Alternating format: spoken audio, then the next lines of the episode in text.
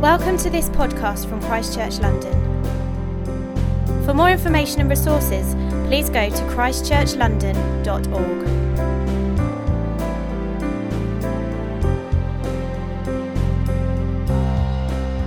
Let's get started. Um, we're looking at John chapter 12. Um, the words will come up on the screen behind me. Uh, if, you have a, if you have a Bible, it's verse 1 to 11. Six days before the Passover, Jesus came to Bethany, where Lazarus lived, whom Jesus had raised from the dead. Here a dinner was given in Jesus' honor. Martha served, while Lazarus was among those reclining at the table with him. When Mary t- then Mary took about a pint of pure nard, an expensive perfume. She poured it on Jesus' feet and wiped his feet with her hair, and the house was filled with the fragrance of the perfume. But one of his disciples, Judas Iscariot, who was later to betray him, objected, Why wasn't this perfume sold and the money given to the poor? It was worth a year's wages. He did not say this because he cared about the poor, but because he was a thief. As keeper of the money bag, he used to help himself to what was put into it. Leave her alone, Jesus replied. It was intended that she should save this perfume for the day of my burial. You will always have the poor among you, but you will not always have me. Meanwhile, a large crowd of Jews found out that Jesus was there and came, not only because of him, but also to see Lazarus, whom he had raised from the dead.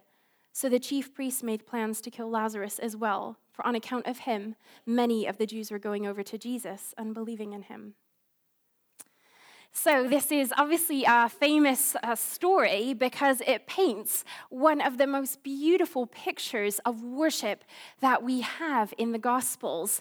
Uh, one of the most beautiful and extravagant acts of worship of Jesus um, during his lifetime. So we see Mary pouring out this very expensive perfume, this pure nard, um, onto Jesus. And Judas gives us an indication of just how expensive this perfume was. So he says it was year, it was worth a year's wages. I want you to stop and think how much money that would be for you. A year's wages. Um, and then I want you to imagine having one object in your home that would be worth that much money. I wish, I wish that were the case for me. It's not. Um, this would probably, you know, be the equivalent today of like a, a house deposit, something like that. Um, we can only imagine that it was uh, Mary's most precious possession in her home. And note that um, these perfumes were often used to embalm people after they had died. And Mary um, had just um, lost her brother Lazarus um, the chapter before, and she hadn't used it on Lazarus's body. So it tells us something about just how precious this perfume was. And not only does she pour it out on Jesus, the whole bottle, but she pours it on Jesus' feet. Now, I don't even think we need to refer back to Jesus' time and culture. I think in any time, in any culture, in any part of the world, feet are not a nice part of the body. And um, I don't enjoy touching anybody's feet, not even really my own. Um, feet are dirty, they are smelly. Even the Son of God, you know, he was fully human, so they weren't nice.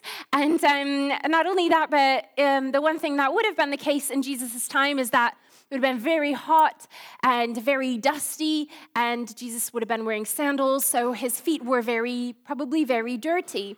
Um, so, Mary, then we have this kind of juxtaposition of Mary pouring out her most treasured possession onto Jesus's most kind of dirty part of his body, the most kind of humble part of his body touch. Of course, we see Jesus washing his disciples' feet um, in the Gospels as well, and he makes that kind of the ultimate picture of servanthood, of servitude. Um, so, such a picture of uh, humility, and not only that, but then also intimacy. She's using her hair to wipe his feet, um, and um, in in um, Jesus' culture, that would have been um, a woman's hair was a very intimate part of, of a woman. And so, also just incredibly intimate. I, I Google imaged um, this picture just because I wanted to see some portrayals. I didn't actually put any of them up because I couldn't find any that weren't very cheesy, but um, I couldn't find any particularly beautiful ones. But even just seeing any image of this, I found so moving. You know, just picture a woman kind of down at his feet, at Jesus' feet, wiping um, perfume um, onto, onto Jesus' feet. It's, it's an incredibly moving picture. And Jesus really commends this act of worship as being appropriate and right worship of Him. Judas makes a fair point um, that you know the money could have been used to feed people who didn't have enough money to eat. I think you know a lot of us may have had the same objection, but of course Jesus says no. This this what she has done is appropriate and right in worship of me today. So, Mary is doing something right here, and um, that is why we're going to be really looking at her and her worship of Jesus and what we can learn um, about how we may become um, even more uh, true worshippers of Jesus um, through her example. You might be wondering what I even mean by worship. It's a term that gets bandied around a lot in church, and often we're obviously referring to kind of sung worship. Um, but really, what I'm referring to here is, um, I would say, an expression of love for the thing we are living for for the thing or the person that means the most to us, um, the thing that gives our lives meaning, I would say that we worship the thing that we live for. And you might look at this story and think, uh, actually, I think I, I, before preparing this, I probably thought, wow, you know, this is a, a special act of worship. It's particularly extravagant. It's kind of uber devotion here. You know, she's um, doing something way over the top. But as I thought about it, I thought, and I thought about how we are uh, human beings all worship something or someone. I thought that actually, I really believe that all of us are worshiping something or someone with the same extravagance that we see Mary display in this act. I really think that we are all worshiping, whether we realize it or not. Um, I'm going to quote uh, David Foster Wallace. Um, now, I realize that this quote has been used many times in Christchurch and very recently uh, in a preach, so my apologies, but it clearly stuck with me very well, so it's clearly effective, and it does illustrate my point perfectly, so I am going to go ahead and use it. Um, David Foster Wallace is an, uh, not a Christian, he's an American writer and professor, um, and he says this about worship. In the day to day trenches of adult life, there is actually no such thing as atheism. There's no such thing as not worshiping. Everybody worships. The only choice we get is what to worship. The most compelling reason for maybe choosing some sort of God or spiritual type thing to worship, be it JC or Allah, be it Yahweh or the Wiccan mother goddess, or the Four Noble Truths, no idea what he means there, or some inviolable set of ethical principles is that pretty much anything else you worship will eat you alive. If you worship money and things, if they're where you tap your real meaning in life, then you will never have enough, never feel you have enough. It's the truth. Worship your body and beauty and sexual allure, and you will always feel ugly. And when time and age start showing, you will die a million deaths before they finally grieve you. On one level, we all know this stuff already. It's been codified as myths, proverbs, cliches, epigraphs, parables, a skeleton of every great story. But the whole trick is keeping the truth up front in daily consciousness.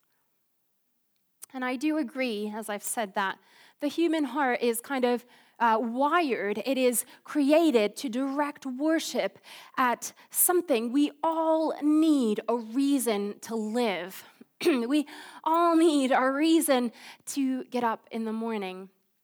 You may know uh, Viktor, or know of, um, I don't think anyone knows Viktor Frankl, but if you, if you did, that would have been amazing. Uh, he's an amazing Austrian psychiatrist, um, sadly um, not alive anymore, but he was a, is a Holocaust survivor, spent time in many different concentration camps throughout World War II, and he wrote this um, incredible observation as a psychiatrist of his time in concentration camps called Man's Search for Meaning. And uh, he, there in this book, he's documenting two kind of general observations he makes of those who lived in the concentration camps with him. And um, on the one side, he um, knew a lot of people who had an incredible sense of. Um, of, of purpose and of meaning that went beyond the concentration camp. So basically, people who had a real reason, a very strong reason to survive and to make it through. And he says that um, a, a lot of those who had this strong sense of purpose and meaning and uh, wanting to survive, actually, against the odds, really, did end up surviving the Holocaust. Um, uh, but he also noticed a, a general trend, which was that the, the, he, he saw many who gave up um, on those purposes and those meanings, that gave up on a reason to survive, a reason to get through it. And he saw that as people gave up on that kind of purpose and meaning in their lives, um, many of them would, would die soon after. And I think, you know, we all have this strange longing for for meaning, for purpose, to live for something bigger than ourselves. You know, think of kind of the great um, role models of our time, you know, like Nelson Mandela, people who lived for something um, other than themselves, who really gave themselves to a purpose, for a meaning. It's what draws us uh, to the great stories, great movies, is people living uh, for something else. We don't often call it worship, um, but that's what I'm referring to when we are giving all of ourselves, laying all of ourselves down for something. And David Foster Wallace mentions sex and money, but I actually think that um, we devote ourselves and we worship many, many wonderful good things in life. I work in the field of, um, I work in the refugee sector, and more broadly, it's you know the field of human rights, and it is an incredibly competitive and um, taxing field of work. And um, I really see it become an altar of worship for many of us working in this field because um, it's, it uh, is very competitive. It takes a lot of work to see progress in whatever cause you are working on behalf of. But it's a wonderful, it's a wonderful thing to do to work to protect the most vulnerable in the world and uphold their rights. Um, but it can truly become an altar of worship. Another example that's very personal for me um, so, I became a mother two years ago. And um, as my daughter was born, I experienced what I'd heard parents um, talk about, which is this kind of overwhelming desire to protect my, my child. And of course, this is a good instinct. It's a God given instinct that parents should feel this way about their children. But I found um, that in the first year of her life, this actually developed into um, a real uh, depression and anxiety for me because what was happening is that I had become, I had started in my heart to worship my baby, to worship her security, to worship the idea that I could keep her safe all of her life and that nothing bad would ever happen to her. Her security became everything to me. And when things, um, worldly things, become our everything, anything that threatens it can ter- leave us, um, lead us to despair. And of course, I was confronted with the reality that I truly cannot protect her from bad things, and the reality that bad things will happen to her eventually, just as they happened to me and to all of us in this room. Why is it that such good and wonderful things in this life can have such negative consequences on us when they become the thing in our lives?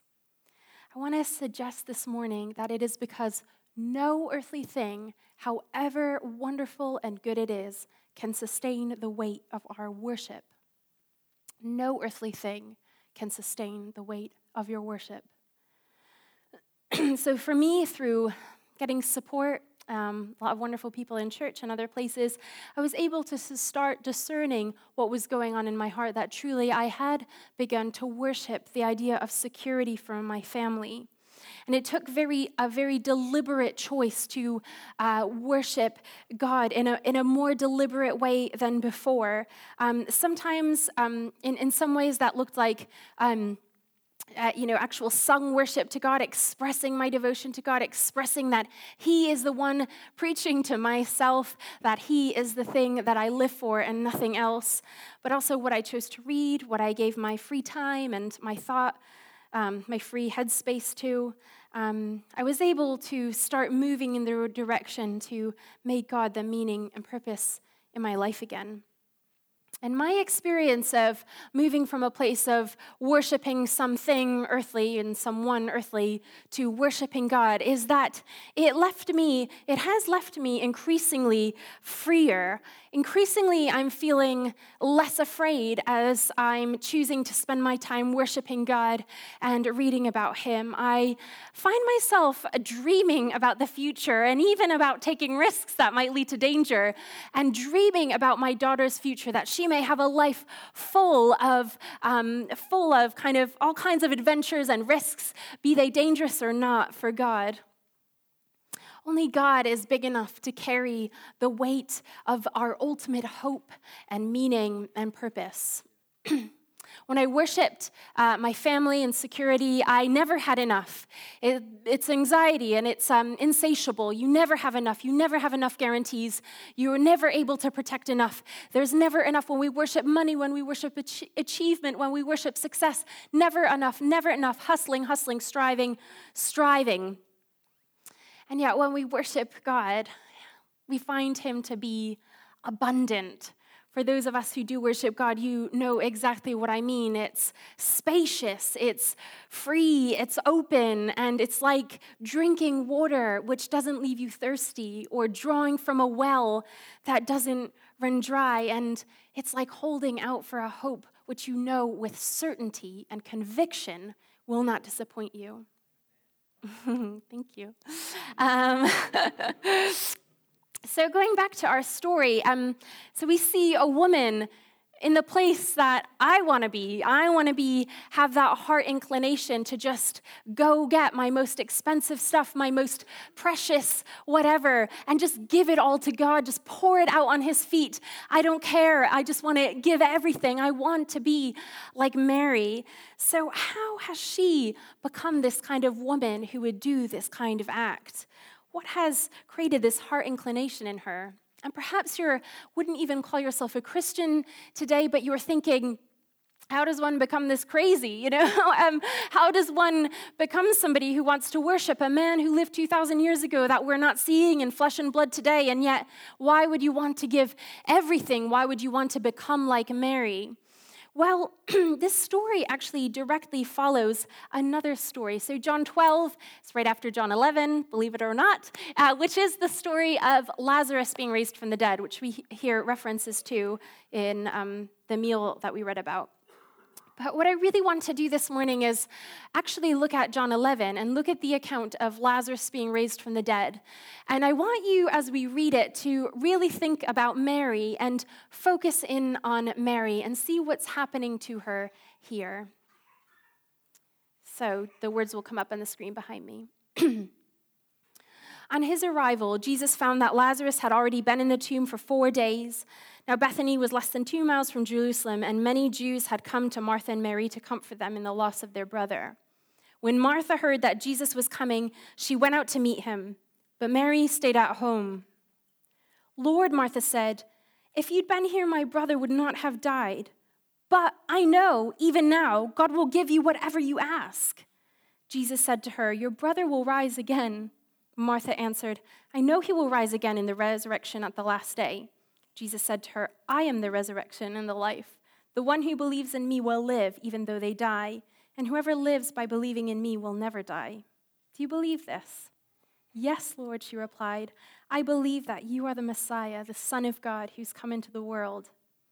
After she had said this, she went back and called her sister Mary aside. The teacher's here, she said. He's asking for you. When Mary heard this, she got up quickly and went to him. Now, Jesus had not yet entered the village and was still at the place where Martha had met him. When the Jews who'd been with Mary in the house, comforting her, noticed how quickly she got up and went out, they followed her, supposing she was going to the tomb to mourn. When Mary reached the place where Jesus was and saw him, she fell at his feet and said, Lord, if you had been here, my brother would not have died.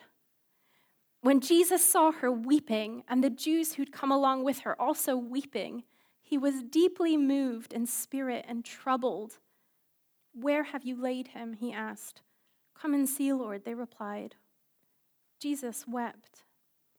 Then the Jews said, See how he, see how he loved him. But some of them said, Could not he who had opened the eyes of the blind man have kept this man from dying? Jesus, once more, deeply moved, came to the tomb. It was a cave with a stone laid across the entrance. Take away the stone, he said. But Lord, said Martha, the sister of the dead man, by this time there's a bad odor. He's been there for four days. Then Jesus said, Did I not tell you that if you believe, you will see the glory of God? So they took away the stone. Then Jesus looked up and said, Father, I thank you that you have heard me. I know that you always hear me, but I said this for the benefit of those standing here, that they may believe that you sent me. When he said this, Jesus called out in a loud voice, Lazarus, come out. And the dead man came out, his hands and feet wrapped in strips of linen and a cloth around his face. Jesus said to them, Take off the grave clothes and let him go. So, do you see that Mary's extravagant, wholehearted worship of Jesus directly follows something very personal that Jesus has done for her and for her own family? So, let's look at Mary in this story. First, um, Mary's very different from Martha. So, Martha is the more kind of practical, pragmatic sister.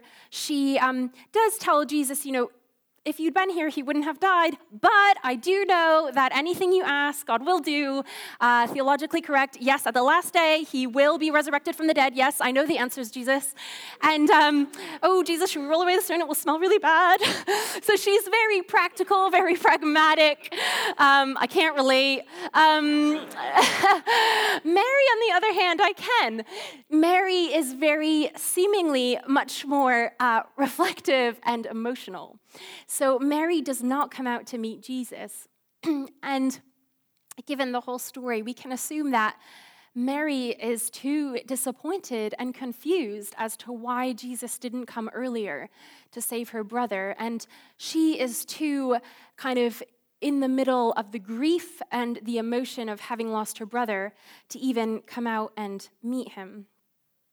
But of course, uh, Jesus actually calls her out and, um, and then we see her in her vulnerability and in her grief. She falls down at his feet. She's not even physically able to keep herself up. She collapses at Jesus' um, feet, interestingly, his feet again. And there she pours out her heart, which is a simple line with no theological band aid on top of it. Lord, if you had been here, my brother would not have died. So honest. I wonder if you can relate at all to her question Lord, if you'd been here, this would not have happened to me. This would not have happened to the person I love. what I'm seeing happening in the world would not be going on if, if you had stopped it, if you could stop it. God, Jesus, where are you? Why? And I think many of us too kind of stay inside our metaphorical houses often because the pain and the confusion that we have with God often is too painful to even bring out and show Him. But Jesus calls her out, and I believe that Jesus calls us out of those places, or in spite of those places, He calls us to Him. Mary, come out, come here. And we see in her a wonderful example of a very honest um, kind of expression of where she's at, an expression of her disappointment, an expression of her confusion, and an expression of her grief. And what is Mary met with when she meets Jesus this way? Well, it says, when Jesus saw her weeping and the Jews who'd come along with her also weeping, he was deeply moved in spirit and troubled and he wept. Jesus wept. He has compassion. He has compassion for her. He has compassion for the Jews mourning. He has compassion for Lazarus. He feels and he acts.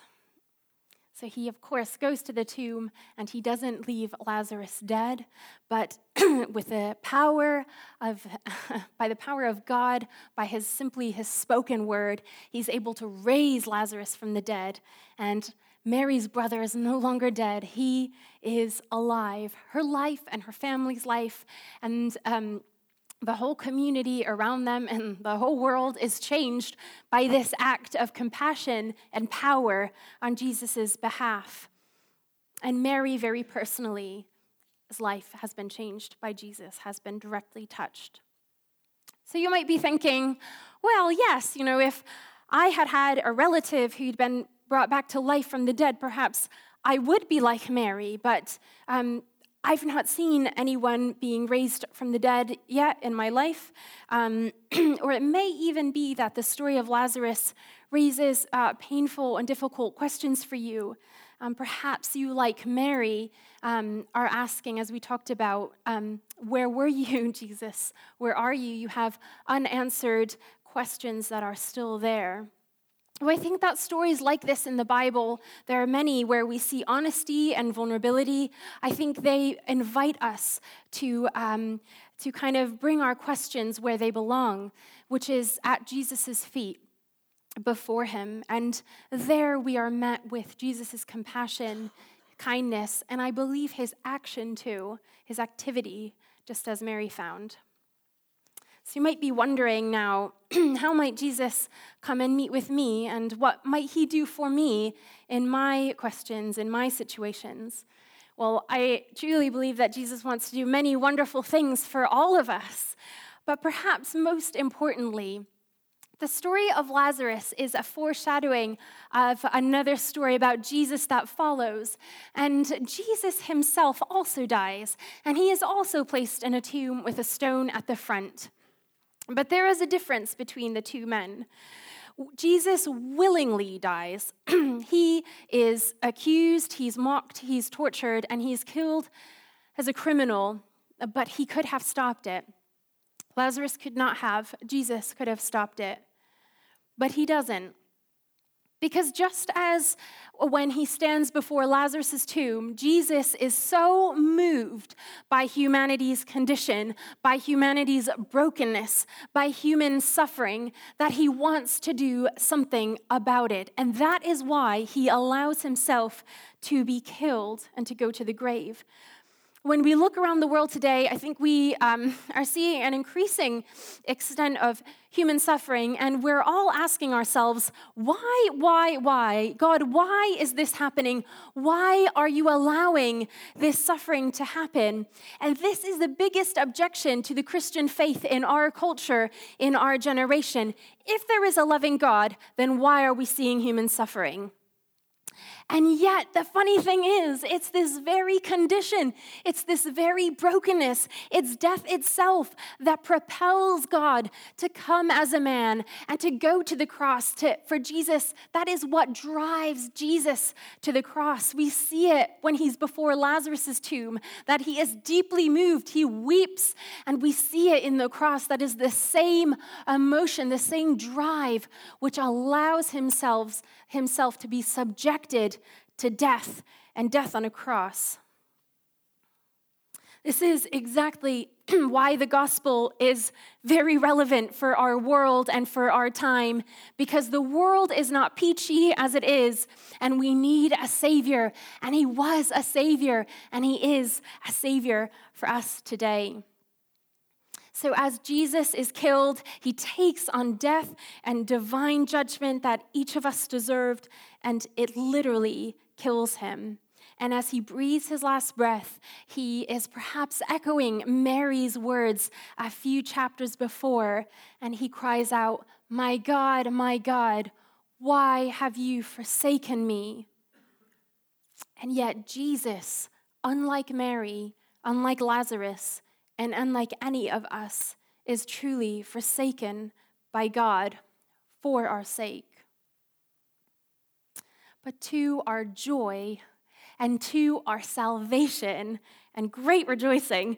Jesus, like Lazarus, doesn't stay in the tomb. Once again, the power of God comes, which is stronger than the grave itself. And we see Jesus burst forth from the grave, announcing to his followers that death is defeated. And if we acknowledge what has just happened, then our death too has been defeated on the cross. And we too, like Lazarus, like Jesus, await a bodily resurrection from the dead it is promised, it's guaranteed, it's finished, and it's coming.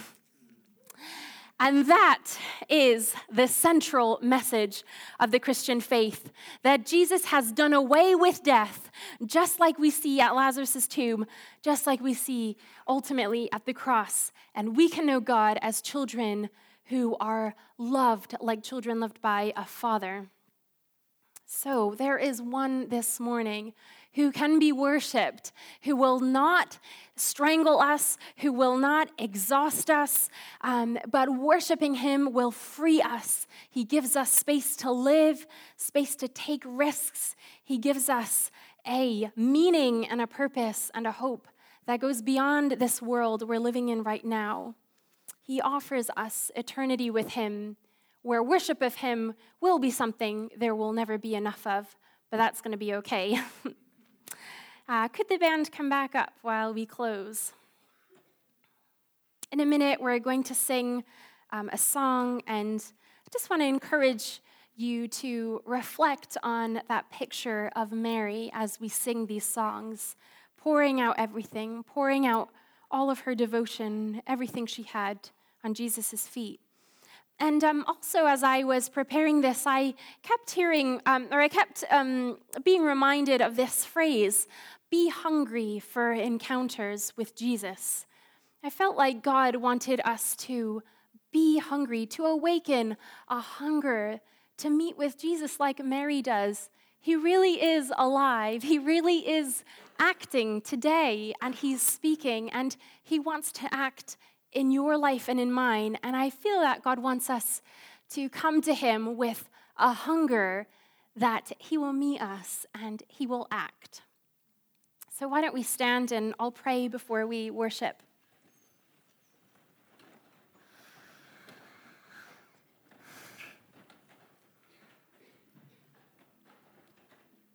Jesus, you are so worthy we just declare now that you are worth all of us and all we have and all we are. And we thank you that the experience of worshiping you is one of freedom and abundance and hope and a future and life to the full. I want to ask God that you would come and give us courage and give us faith to come to you as we really are, to come to you with the parts of ourselves which are like Mary and asking the question, Lord, why, if you had been here?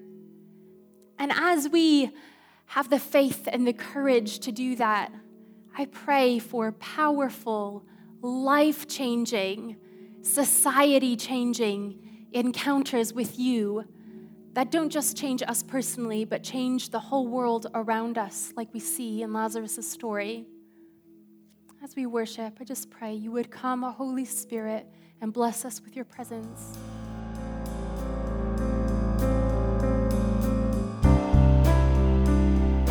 Thank you for listening.